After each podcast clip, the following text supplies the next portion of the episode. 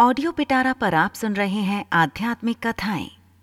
आज आप सुनेंगे कृपाचार्य तथा द्रोणाचार्य की कथा। गौतम ऋषि के पुत्र का नाम शरद्वान था। उनका जन्म बाणों के साथ हुआ था। उन्हें वेदाभ्यास में जरा भी रुचि नहीं थी और धनुर्विद्या से उन्हें अत्यधिक लगाव था। वे धनुर्विद्या में इतने निपुण हो गए कि देवराज इंद्र उनसे भयभीत रहने लगे। इंद्र ने उन्हें साधना से डिगाने के लिए नामपदी नामक एक देव कन्या को उनके पास भेज दिया। उस देव कन्या के सौंदर्य के प्रभाव से शरद्वान इतने काम पीड़ित हुए कि उनका वीर्य स्खलित होकर एक सरकंडे पर आ गिरा। वह सरकंडा दो भागों में विभक्त हो गया, जिसमें से एक भाग से कृप नामक बालक उत्पन्न हुआ और दूसरे भाग से कृपी नामक कन्या उत्पन्न हुई। कृप भी धनुर्विद्या में अपने पिता के समान ही पारंगत हुए।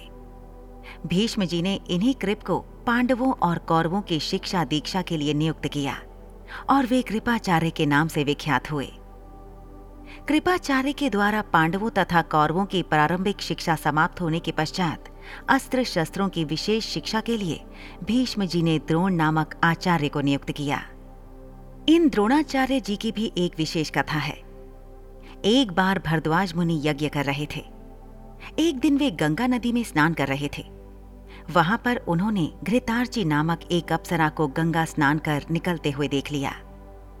उस अप्सरा को देखकर उनके मन में काम वासना जागृत हुई और उनका वीर्य स्खलित हो गया, जिसे उन्होंने एक यज्ञ पात्र में रख दिया। कालांतर में उसी यज्ञ पात्र से द्रोण की उत्पत्ति हुई। द्रोण अपने पिता के आश्रम में ही रहते हुए चारों वेदों तथा अस्त्र शास्त्रों के ज्ञान में पारंगत हो गए। द्रोण के साथ प्रशत नामक राजा के पुत्र द्रुपद भी शिक्षा प्राप्त कर रहे थे, तथा दोनों में प्रगाढ़ मैत्री हो गई। उन्हीं दिनों परशुराम अपनी समस्त संपत्ति को ब्राह्मणों में दान करके महेंद्रांचल पर्वत पर तप कर रहे थे। एक बार द्रोण उनके पास पहुँचे और उनसे दान देने का अनुरोध किया। इस पर परशुराम बोले, वत्स, तुम विलंब से आए हो। मैंने तो अपना सब कुछ पहले से ही ब्राह्मणों को दान में दे डाला है। अब मेरे पास केवल अस्त्र शस्त्र ही शेष बचे हैं। तुम चाहो तो उन्हें दान में ले सकते हो। द्रोण यही तो चाहते थे।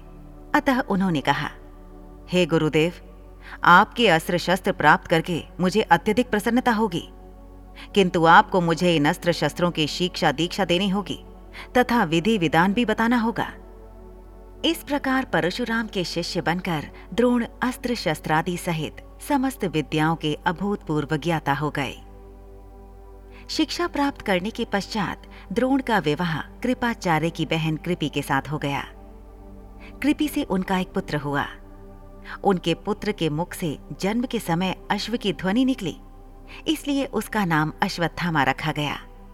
किसी प्रकार का राजाश्रय प्राप्त न होने के कारण द्रोण अपनी पत्नी कृपि तथा पुत्र अश्वत्थामा के साथ, निर्धनता के साथ रह रहे थे। एक दिन उनका पुत्र अश्वत्थामा दूध पीने के लिए मचल उठा। किंतु अपनी निर्धनता के कारण द्रोण पुत्र के लिए गाय के दूध की व्यवस्था न कर सके। अकस्मात उन्हें अपने बाल्यकाल के मित्र राजा द्रुपद का स्मरण हो आया, जो कि पांचाल देश के नरेश बन चुके थे। द्रोण ने द्रुपद के पास जाकर कहा, मित्र, मैं तुम्हारा सहपाठी रह चुका हूँ। मुझे दूध के लिए एक गाय की आवश्यकता है, और तुमसे सहायता प्राप्त करने की अभिलाषा लेकर मैं तुम्हारे पास आया हूँ।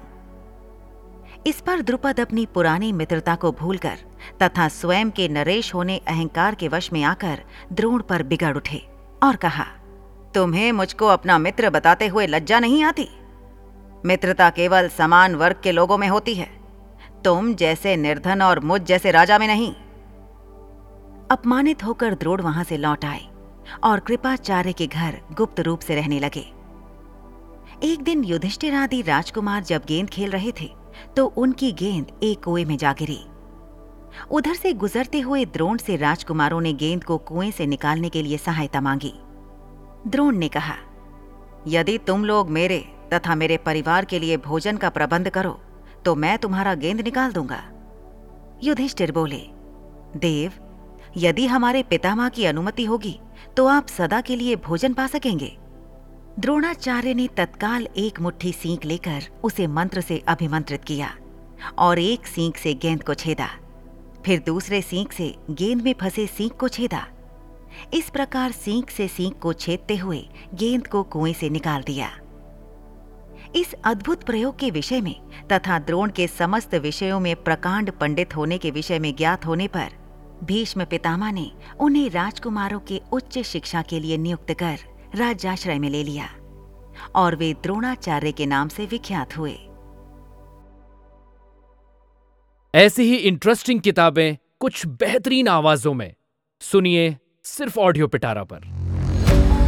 ऑडियो पिटारा सुनना ज़रूरी है।